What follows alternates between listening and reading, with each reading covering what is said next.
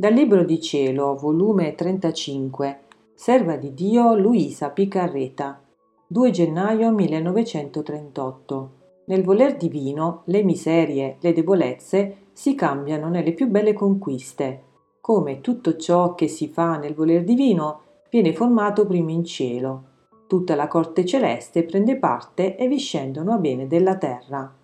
Continuo il mio volo nel voler divino e pensavo tra me, il vivere nel voler divino dà dell'incredibile. Come si può vivere in esso se son tante le miserie, le debolezze che si sentono, gli incontri, le circostanze che per quanto si sentono, pare che il voler divino con la sua luce vuole investire tutto e col suo amore tutto bruciare, per fare che tra la creatura e lui nulla deve esistere che non sia volontà sua ed amore?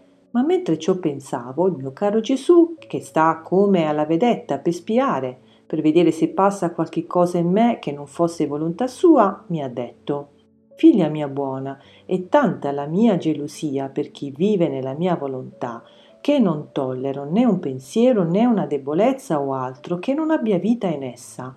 Ora tu devi sapere che per passare a vivere nella mia volontà ci vuole decisione da parte di Dio e decisione ferma da parte della creatura di vivere in essa. Ora questa decisione viene animata da una vita nuova, da una fortezza divina, da renderla impugnabile a tutti i mali e circostanze della vita. Questa decisione non subisce cambiamenti perché quando noi decidiamo non ci mettiamo a decidere coi fanciulli che ne fanno un gioco delle loro decisioni, ma con chi sappiamo che deve resistere. Perciò mettiamo del nostro affinché la creatura non venga meno. Può essere che le sente le miserie, i mali, le debolezze, ma questo dice nulla perché dinanzi alla potenza e santità del mio volere, questi muoiono, sentono la pena della morte e fuggono molto più che queste miserie non sono parto della volontà umana, perché essa sta inabissata nel mio volere, quindi non può volere se non che ciò che voglio io. E molte volte il mio volere se ne serve di queste miserie, di farne delle più belle conquiste e stendervi sopra di esse la sua vita, formare il suo regno, stendervi il suo dominio e convertire le debolezze in vittorie e trionfi, perché chi vive in esso tutto deve servire a lui come più bell'amore che la creatura dà a colui che forma la sua vita, quasi come servono le pietre, i mattoni, le macerie a colui che vuole farsi una bella abitazione. Ora tu devi sapere che prima di entrare a vivere nel nostro volere purifichiamo tutto, Copriamo e nascondiamo tutto nel nostro amore, in modo che non dobbiamo vedere in essa che amore. Quando il nostro amore è tutto nascosto, anche le miserie, allora la creatura prende posto nel nostro volere. Anzi, ogni qualvolta emette i suoi atti, prima viene purificata e poi il nostro volere la investe e ne fa quello che vuole. Figlia mia, nella mia volontà non ci sono né giudizi né giudici, perché tale è tanta la santità, l'ordine, la purezza, l'utilità dei nostri modi, che le creature devono chinare la fronte ed adorare ciò che facciamo. Perciò non perdere la pace né ti occupare delle miserie circostanze, ma lasciale in balia della mia volontà affinché ne faccia i suoi portenti d'amore. Dopo ha soggiunto Figlia mia, tutto ciò che la creatura fa nella mia divina volontà, prima vengono formati in cielo, nel giorno eterno che non conosce notte. Già tutta la corte celeste sta a giorno che una creatura della terra si è rifugiata nella sua patria celeste e che è già sua. Ma per fare che?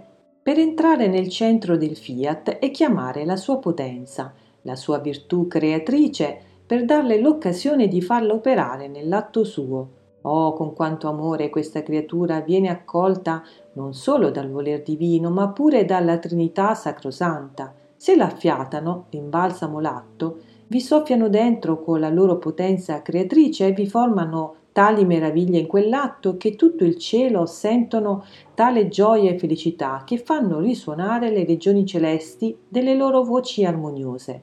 Grazie, grazie che ci avete dato il grande onore di essere spettatori della tua volontà operante nell'atto della creatura, sicché il cielo viene allargato di nuove gioie, nuovi contenti, in modo che tutti restano legati, riconoscenti e la chiamano tutti la nostra benvenuta.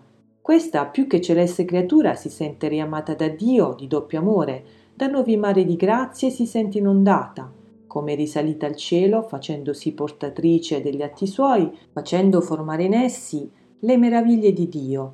Così vi ridiscende, facendosi portatrice di ciò che Dio ha operato nell'atto suo, vi allarga la terra, investe la creazione tutta, affinché tutti possano ricevere la gloria, la gioia delle meraviglie del fiat divino operato nell'atto della creatura. Non vi è omaggio, amore e gloria più grande che ci può essa dare, che farci fare quel che vogliamo negli atti suoi. Possiamo fare le meraviglie più grandi senza che nessuno ci prestasse nulla e che neppure ce lo dicessero, come fecimo nella creazione.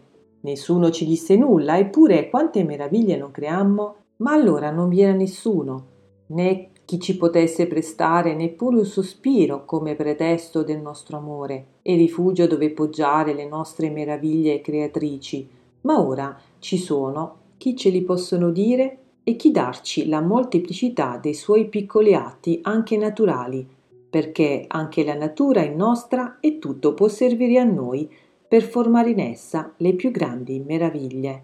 Il nostro amore prova più gusto, la nostra potenza resta più esaltata nel fare le nostre meraviglie più grandi nel piccolo cerchio dell'atto della creatura che fuori di esso. E poi sono i soliti pretesti del nostro amore, che per dare va trovando l'occasione per poter dire mi ha dato e le ho dato.